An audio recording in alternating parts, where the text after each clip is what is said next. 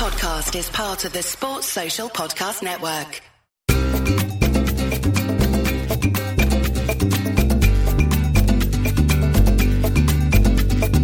Hello everyone, welcome to this week's edition of the Spanish Football Podcast. Hello Sydney. Hello Philip, how are you? I'm alright mate, um, I'm excited because A, I'm talking to you, B, uh, the listeners are listening to us, and C, we've got Champions League football coming up this weekend, this week as well, and Europa League. It is a very, very busy week uh, for Spanish sides. Uh, before we talk about uh, anything else to do with European football, we have to look back at matchday twenty-five in La Liga. This is what happened. On Friday night, Elche continued their strong form and Rayo continued to struggle. It finished Elche two, uh, Rayo one. Then on Saturday, Villarreal uh, won a, a slightly crazy and highly entertaining game against Granada by four goals to one, setting themselves up nicely, Villarreal, for Tuesday night's game against Juventus in the Champions League. Five consecutive defeats now for Granada. Atletico Madrid kept a clean sheet away from home for the first time since the eighth of May last year. They won three nil at El Sadar against Osasuna. Again, good way for them to uh, set themselves up for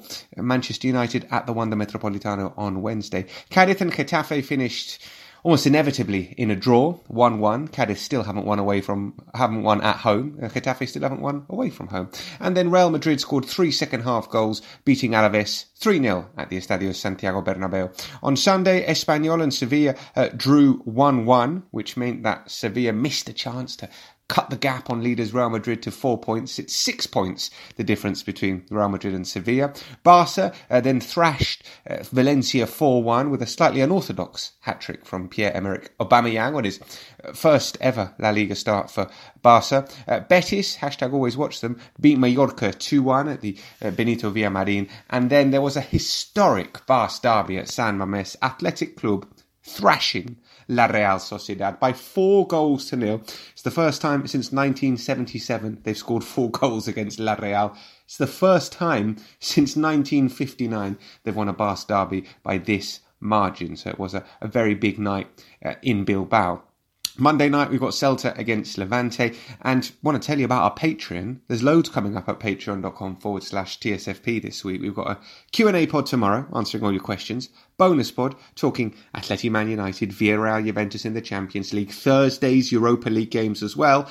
Plus a brand new episode of T S F P Presents At The Games, which is our guide to watching football in Spain. Come join us. It's just over four euros a month. Sydney, we've got loads of talking points uh, this week. We're going to start with uh, the big game at Mestalla, uh, Barcelona beating Valencia by four goals to one. It was, in the end, a comfortable victory for uh, Barcelona, although the scoreline didn't necessarily uh, tell the whole story of the game. But good stuff starting to happen for Barcelona now. Yeah, um, and I think that we, we had seen little glimpses of this going back quite a while now, but what we felt was that there was a vulnerability about Barcelona and an inability to be effective about Barcelona. They weren't taking their chances. They were occasionally um, forced, if you like, to resort to to getting the ball wide and getting crosses in, and that didn't always feel like it was the, the best plan. And of course, this is something that we talked about last week after the after the Catalan derby against Espanyol, when of course they needed to turn to Luke de Jong in the end to make that an effective approach. And what I think made this so pleasing for them was that it married it married those two elements. You know, it got the effectiveness with the kind of style that I think Xavi would like. I think they were probably benefited by, I don't want to be quite as simplistic as saying poor defending from Valencia, although it was. I think it was the type of defending from Valencia, and particularly you see this on the first goal, how mm. easily Aubameyang, um I don't know what you would call this, I suppose, does that elastic movement, which is to go a little bit short and then turn and go long again. So sort of mm-hmm. pull the defender and then go beyond him. And it's it's a very simplistic kind of move. And actually there was some nice footage which was shown last night um, on the telly of Bordalas saying to... Uh, who was he saying it to now? Which of the defenders was it? It was one of the two central defenders, I think, saying, you know, you've got to be stuck on him. It's not enough letting him get a metre away from you, because then when mm. he turns and goes back again, he's got the run on you and you, you'll just get away. And he then finishes it brilliantly. Really, mm. really good finish. Uh, near post, high up, just about grazes the post as it goes in. But I think that then enabled um, everything that came next in terms of opening the game up, in terms of giving Barcelona space to play. But they did look very good indeed. Valencia, I think, have problems. I personally think maybe not quite as many problems as Bordalas is making out. And I think in part that's self-preservation, him talking about how, you know, we can't realistically aspire to anything and, and so on. Um, but I thought Barcelona were very good. And, and honestly, over the last three or four weeks, there's been quite a lot of this, quite a lot mm. of moments in which I thought there's something building here. Hmm. Uh, the first goal, as you said, was a, a ball over the top, which Aubameyang uh, ran onto and finished sensationally. The, uh, his second goal was a, a brilliant, brilliant team move. Actually, that wasn't mm. his second goal, was it? The Barcelona's second goal was a... Yes, it's uh, Frankie de Jong's goal yeah, that's was, the was team a, move, yeah. It was a brilliant, I mean, sensational team move. One-touch passing, finished off by uh, Frankie de Jong. Then Aubameyang scored uh, his third. It was three nil uh, after thirty-eight minutes. You know, they've raced into this lead. And then Aubameyang was given the fourth. It was a fantastic shot from Pedri, which takes a slight deflection off Aubameyang's back and is, well, unfortunately for Pedri, unfortunately for Aubameyang, uh, given to the to the Gabonese striker. Uh, Barcelona started this game with Aubameyang centrally, Ousmane Dembele on the right and Ferran Torres on the left. Is that their first choice front three? I don't know. I honestly don't. Um... Do you think Xavi knows? Probably not yet, but I don't think he's worried about not knowing. Okay. So I, I, I don't mean that as a criticism of him. I think it's it's fine for him not to know. I think mm-hmm. it's fine for him to try and decide. I, I my feeling is that if you're thinking about long term, you will try... Uh, put it this way, I think Dembele has to do more than Adama to get a first team place. Mm-hmm. Because why do this if he's going to go? That said, of course, you don't know exactly what's going to happen with Adama Traoré at the end of the season. You, mm-hmm. you may you may not have him either. Um, and so you're in a position where I think that it's possible that this decision was based on making sure that Adama starts on Thursday night in the Europa League. Mm. But it feels a bit early to me, a bit premature to me, to be trying to rotate Adama Traoré. Mm. It's not like he's had, you know, he's not played much this season. Um, it's not like he looks exhausted. Physically, he looks absolutely fine. Um, and so it might be about the tactics of the team that you're playing against. There's absolutely no doubt that Xavi thinks that Dembélé is a really good player. Mm. And that he wants to use him. I here's the here's maybe a broader question to kind of throw in. Are we absolutely certain that Dembele's leaving? Are we absolutely certain that there's no chance of, of, of, of there being an agreement reached at some point? Can we really be certain of anything, Sydney, in this world? But, I mean, as far as you can be certain, I reckon I'm pretty confident he's leaving at the end well, of the season. I am as well, I yeah. am as well, or at least I was.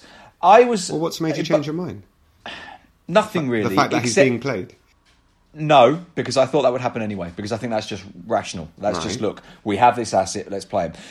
I think, I suppose, in a way, the fact that there is no sign of him having already signed a deal with someone else. Hmm. Um, and, you know, Barcelona said when they made that ultimatum, and, and Mateo Alemán said it, we think he's got an agreement with someone else. Mm. And we think he's agreed with someone else and he's not going to stay. And so why would we stick with him?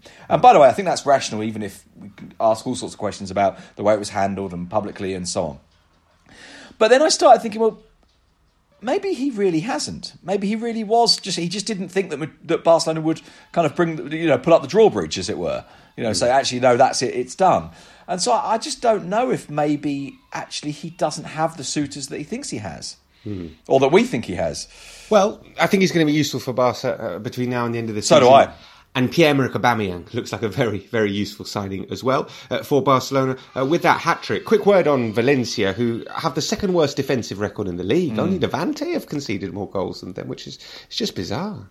Well, as I said um, when I was talking about that first goal in particular, it's not just, if you like, the...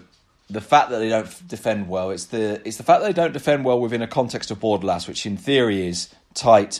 Uh, I was actually talking to someone at Valencia last week, and they were talking about the, the you know it's it's three or four very very simple demands made of the players. Mm. It's not it's not um, over complex, uh, but it is focused on on on aggressiveness and positioning.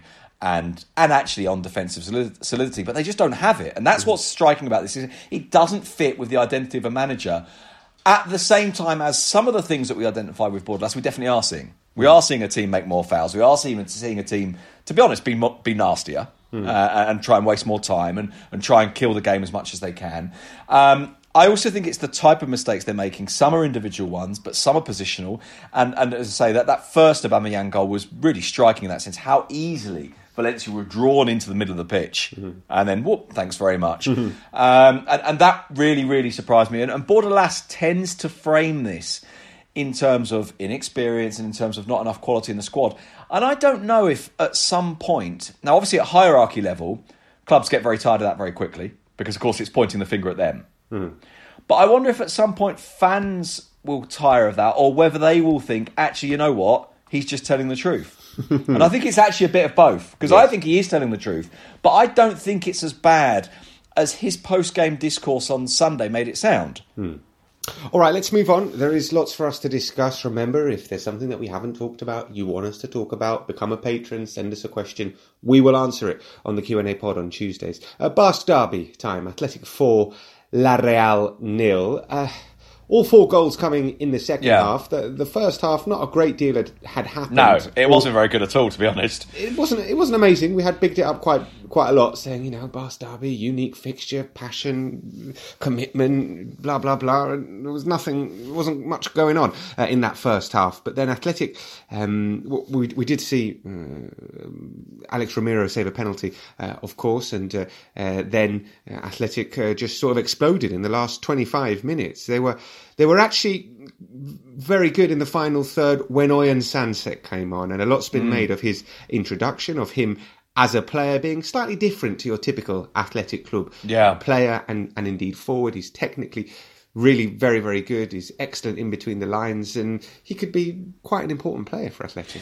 I think he could. Yeah, I agree with you. And, and it, it, it was a game where not a huge amount happened in the first. We didn't even get very many fouls, despite the fact that Raul Garcia was booked after four minutes. Hmm. You sort of thought, oh, here we go then. This is Basque yes. Derby time. And there wasn't even very much blood and thunder, to be honest. I yeah. think the total foul count was eighteen, nine each ah, in the entire game, which is pretty low, to be honest, for a Basque Derby. Uh, and the game was incredibly exciting once they scored the first goal. It's like it was like Real Sociedad didn't know what happened. Mm-hmm. All of a sudden, Athletic were let loose. But you're right, the Oyan Sanset's role was really, really interesting. I, I actually think, by the way, there's an element of what you're saying about him in terms of he's a slightly different type of player.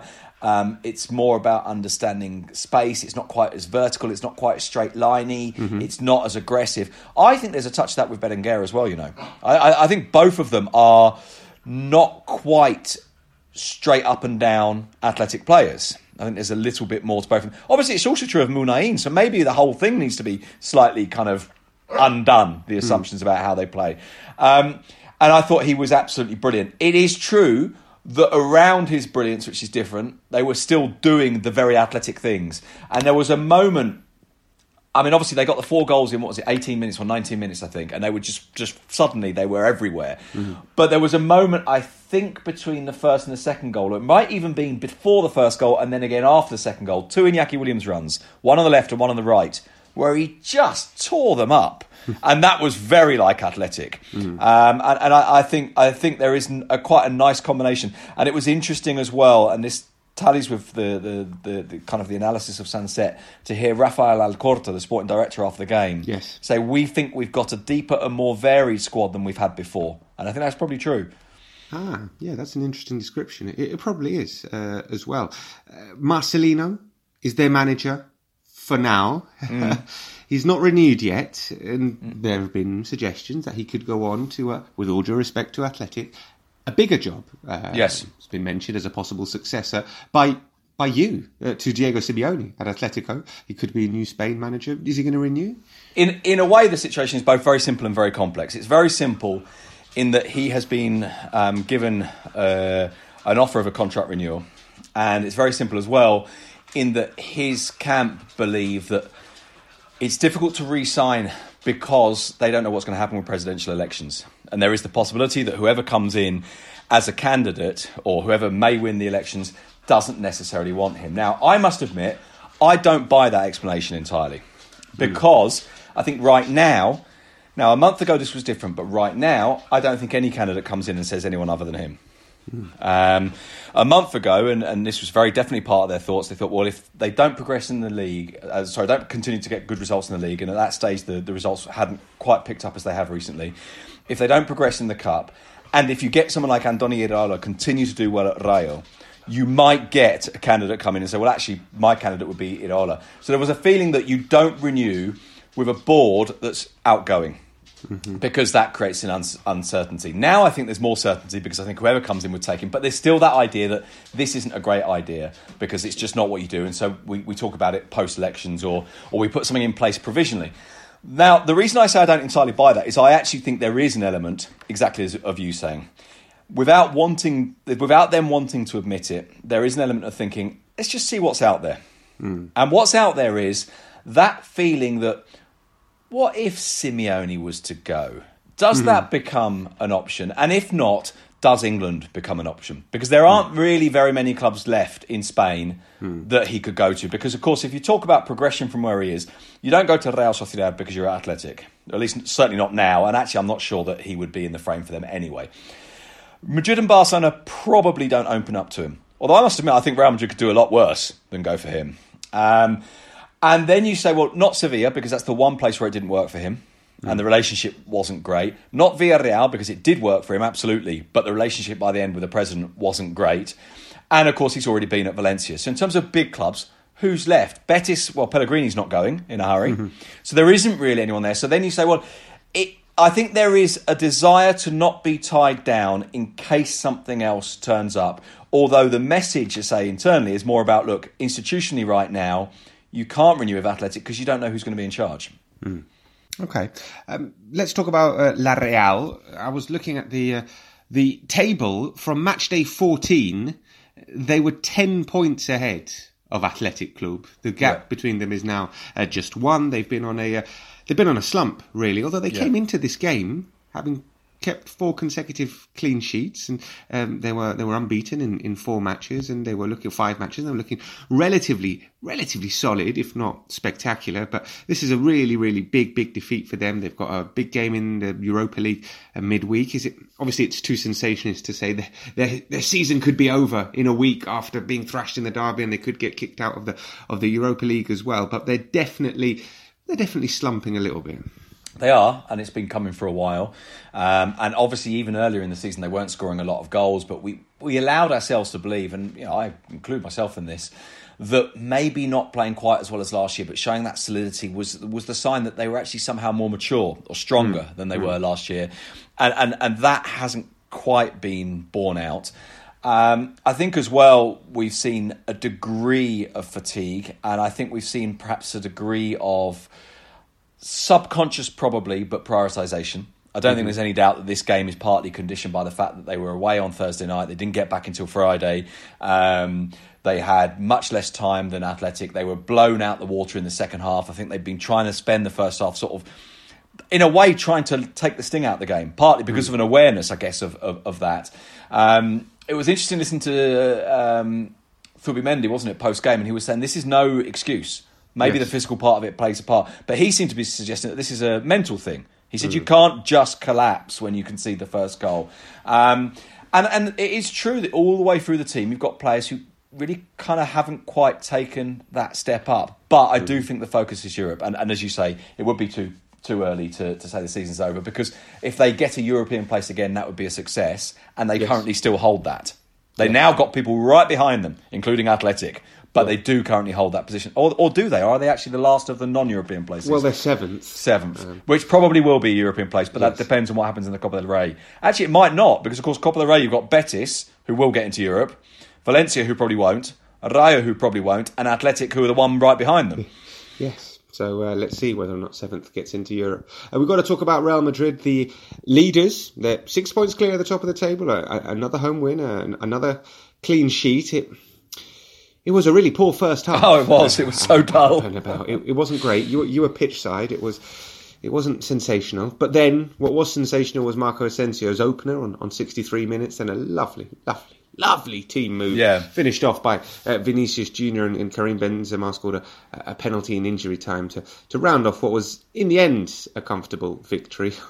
Well, Alavés really should have gone one nil up ah. about sixty seconds before Asensio opened the scoring. Perapons missed an absolute sitter, and then they went up the other end and and scored uh, Real Madrid. So, yeah, as as producer Alice put in the the production note, shall we talk about the first sixty minutes or, or the last thirty minutes? Because it's very much different. Very much the last thirty, but it's worth putting it in the context of the first sixty. Uh, and first of all, very briefly, um, you get the David uh, Jason miss in the first half. Yes. Uh, and then you get the Perapons miss, which is basically a miss that resides in the fact that he chose to ro- use the wrong foot. And mm. it's absolutely baffling that he went right-footed when the ball is just not in a position to kick it with your right foot. I mean, it, his body shape was all wrong, trying to kind of trying to kind of dig the ball out. Um, the reason I say let's talk about the first thirty, uh, sorry, first sixty minutes to put it into the context is, of course, I think the context is partly the importance of someone who can shoot. That when mm-hmm. things aren't going well and the other team is waiting for you, and we've seen that Real Madrid have had problems this year with teams that sit and wait for them. Someone who can shoot makes a big difference. And correct me if I'm wrong. So, like from, yeah, yeah. So the strategy is just just twat it. it well, just basically, give it to Marco. And I mean, I mean, smack. in a way, yes. Um, yeah. And and this is this is the sort of the simplicity of it all is that yeah, you've got someone who can shoot, bloody well shoot sometimes. And mm. and correct me if I'm wrong, but I think that's twice now in the last month, is it, that Marco Asensio has has scored really really good goals to to break the deadlock in really quite poor games. Um, it's it's twice in thirteen days, Sydney. Uh, thirteen days, so it's not even yes. as long as a month, right? Um, and the other thing is, just to just to kind of pick up on the first sixty minutes and to put it in the context, um, as you said, I was pitch side, and one of the things I always talk about when we talk about watching the game from down there is, is you get a sense of how good the af- uh, they are as athletes and mm-hmm. how quick the game is. I changed ends at half-time, which doesn't usually happen, but this time it did because I was forced to, which meant I was at the end that Real Madrid attacked in both halves of this game. Mm-hmm. And genuinely, this is, I think, the first time that I've sat pitch side and thought, oh, this is slow. Now, mm-hmm. it might be because I've got used to the pace of it now. But I was sitting there thinking, this really isn't very quick. Like, the mm-hmm. ball isn't moving quickly. The players aren't moving quickly. They're not doing anything that I feel, oh, that's an athlete. A couple of times Vinicius tried, but even he wasn't really doing it. Um, and I was really struck by Marco Asensio because I had him on my wing in the first half and on the opposite wing in the second half. Because um, I was slightly to one side of the goal. Um, and I kept thinking, his desire always to turn back onto his stronger foot mm. slows everything down. Now, of course, mm. the flip side is, then he gets into position when he can shoot and bang, it's a really it's good done. Foot. It's a yeah. really, really good foot. That's the thing. Yeah. Um, Carlo Ancelotti deciding not to make any changes in this side apart from one, with Toni Kroos being rested and Fede Valverde coming in. Otherwise, same players that played in Paris mm. and were absolutely overwrought by, uh, overrun by uh, P S G. Do you think there was an element of, go on, go out there and show me you can do this? Maybe, yeah. And I did wonder about why it was Kroos and not Modric. Yeah. Because I, I assumed, I mean, you know, maybe I'm making the mistake of just looking at the ages and drawing the conclusions from there. But also looking actually at Modric's face when he came off in Paris. And he sat mm. on the bench, he actually looked old. You know, he looked mm. sort of drawn and tired. Um, and I was surprised... Well, don't we all? Well, there is that, yeah. yeah. I was surprised that it was Kroos and not Modric. Uh, I was surprised that there isn't some attempt to get Camavinga onto the pitch a little bit on the assumption, and I might be wrong, but on the assumption that he'll play because Casemiro is missing the second leg. Mm. Uh, I mean, as I say, I might be wrong about that, but I'm assuming that he plays, and, and certainly one of him or Valverde actually, absolutely will have to. Mm. And I don't think Valverde's a deep midfield. I don't really think Camavinga is, but I think mm. he can just about play there. Um, well, someone's got to play there. Someone's got to. That's the thing, yeah. and, and you've got to find some way of of, of, of, of of plugging that gap. And I suspect he might go for an extra midfielder to try and plug it mm. with two. Um, yeah. And and Madrid were much, much better in the second half and accelerated. But I don't know whether that's partly a product of the fact that they got the goal and then they were confronted by a different type of Alavés team. Hmm. Uh, quick word on Vinicius. How did he seem to you? Because he's... Flat. Very flat. I don't for know him. If he's, ed- if he's edging towards back towards the old Vinicius. No, no, no, because I don't think... I mean, look, I say this as, you know, off the basis of one game and I don't want to make it a... a, a, a, a what would you call it, like a permanent conclusion. Okay. But what I thought what I thought was that he looked a little flat. He looked... Um, they doubled up on him and he found it very difficult to find a way through. A couple of times I felt in the first half, watching from close up, but it's possible that on the telly this looks different, that he was a bit eager to go down. And that's sometimes the actions, I think, of a player who's a bit desperate and doesn't realises he's not getting through and thinks, oh, maybe I'll get something here. Um, and so I thought it was that. So the reason why I say that's not the same as the previous Vinicius is I didn't think he looked anxious as such. I didn't mm. think he looked nervous. I didn't think he looked wasteful. Just sort of not quite as sharp. And, mm. and as I say, that that that sense I've had of watching him clo- watching him close this year of, of how quick he is and how frightened you must be being the fullback, I didn't really feel that this time around. There was one moment when um, Miazga, I think it was, turns to the other central defender and basically says, look, there's one against two over there now, because Mendy was joining him. And that was the only time in the whole game that I felt like Alavés were, were looking at Vinicius and thinking, we can't deal with this. And it was because Mendy had come to join him, which, of course, you've got to do anyway. You know, that's that's a reality.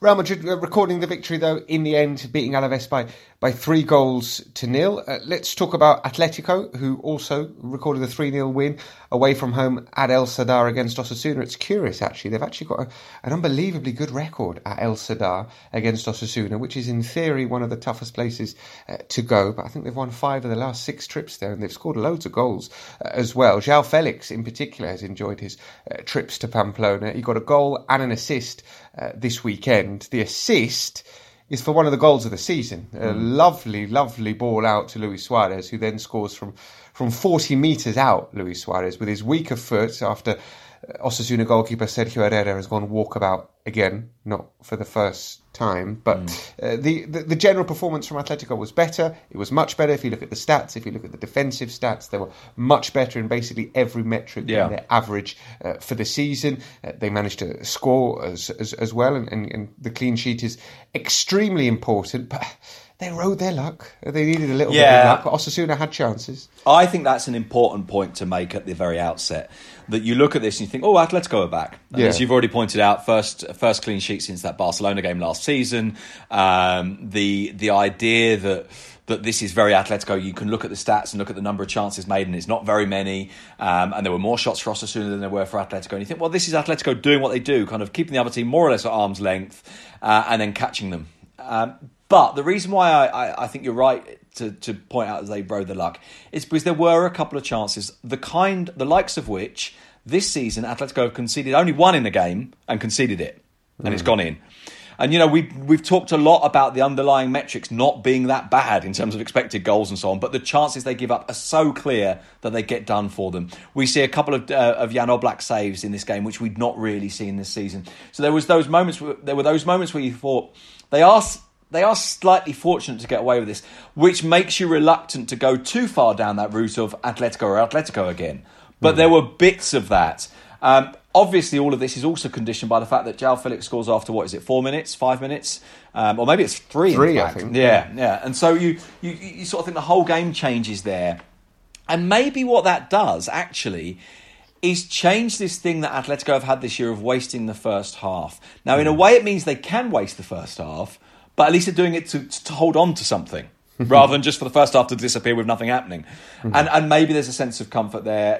You're right as well. They're, they're a little bit... For, look at the goals. You get the João Felix one really early um, from a corner, I think, or a lateral free kick. Yes. I can't remember, from yeah, a corner. corner. Um, you get a really, actually, a very nice pass from João Felix to release Luis Suarez for the second, but he's still forty metres out. And then when Angel Correa scores again, it's over the top when Osasuna are throwing people forward. And so you just think, without that first goal, are we actually talking about the same thing? Now, I know without that first goal is a false, uh, what would you call it? A false conditional, because mm-hmm. it did happen. And this year it hasn't happened. And that in itself is important. But I, I'd be reluctant to go too far with this. Um, I do think, though, there is something to be said for Atletico. Just, just pick a team and stick with it for a bit. Yes, absolutely. That's not going to happen, though. I don't think it is. Uh, no, I don't think it is. Yeah. I think it's going to continue to...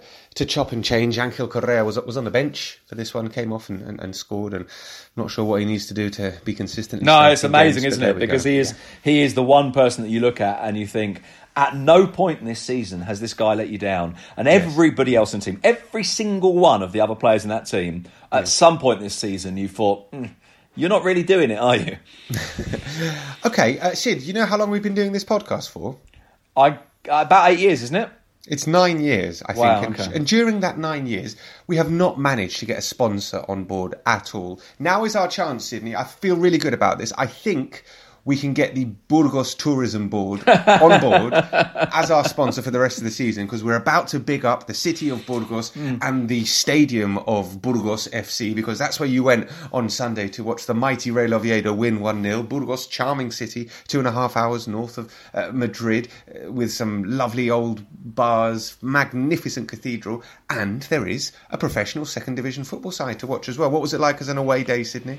It was really fun, and there was a real sense, I think, think um, of if you have a game in a nice city, as Burgos is, a relatively reachable city from Oviedo, as Burgos is, at four o'clock on a Sunday afternoon in the spring, because Burgos can get very, very cold in the winter. But in the spring, it's really, really nice. And you've got fans who, if you like, welcome the, the arrival of opposition fans, a city that, that loves having them there. There were two thousand Oviedo fans there, probably more than that, actually. Um, it was it was just a lot of fun. And Burgos fans made a lot of noise. I was talking to, to a friend of mine who was a Burgos fan, and he was saying, you know, the, the hardcore has always been there, but they've tried really hard to, to kind of get other people to go, to try and make a thing of Burgos. El Plantío is a nice stadium. Uh, it's got the one side of it is completely new. Now, I preferred the old one, to be honest, because it had that character. It was wooden benches all the way along, literally with numbers written onto the bench for where you sat. Obviously, that's been modernised. It's very, very smart. It's tight to the pitch, makes quite a lot of noise. Uh, and, and it was really, really enjoyable. Uh, Burgos Tourism Board, call us. Let's talk, okay? Uh, we're, because, uh, I mean, we should available. add we should add here that in the in the latest edition of our, of our podcast about actually going to the games... Yes. Was it you asking Al, or it was Al asking you, I think? I forgot which way round it was. I actually threw you the question, where's your ranking of cathedrals? And I think Burgos yes. was right up there. Burgos number one for me. I think yeah. it's gen- generally generally tops the uh, cathedral rankings in, in Spain. So if you're into cathedrals and football, uh, then Burgos is your spot. Uh, before we go, uh, we've got to tell you what's coming up this week. On Tuesday, we've got Villarreal against Juventus. Wednesday, Atletico Madrid against Man United. Then on Thursday... Dinamo Zagreb, Sevilla, Real Sociedad, Leipzig, Napoli, Barca, and Betis Saint Petersburg. Wow. What a tremendous week of football uh, for us to look forward to. Come and join us at Patreon. There is loads of content there. It costs four euros a month. It's really, really good value. Otherwise, we'll be back here on Monday, as ever, talking about Spanish football. Adios, amigos. Cheerio.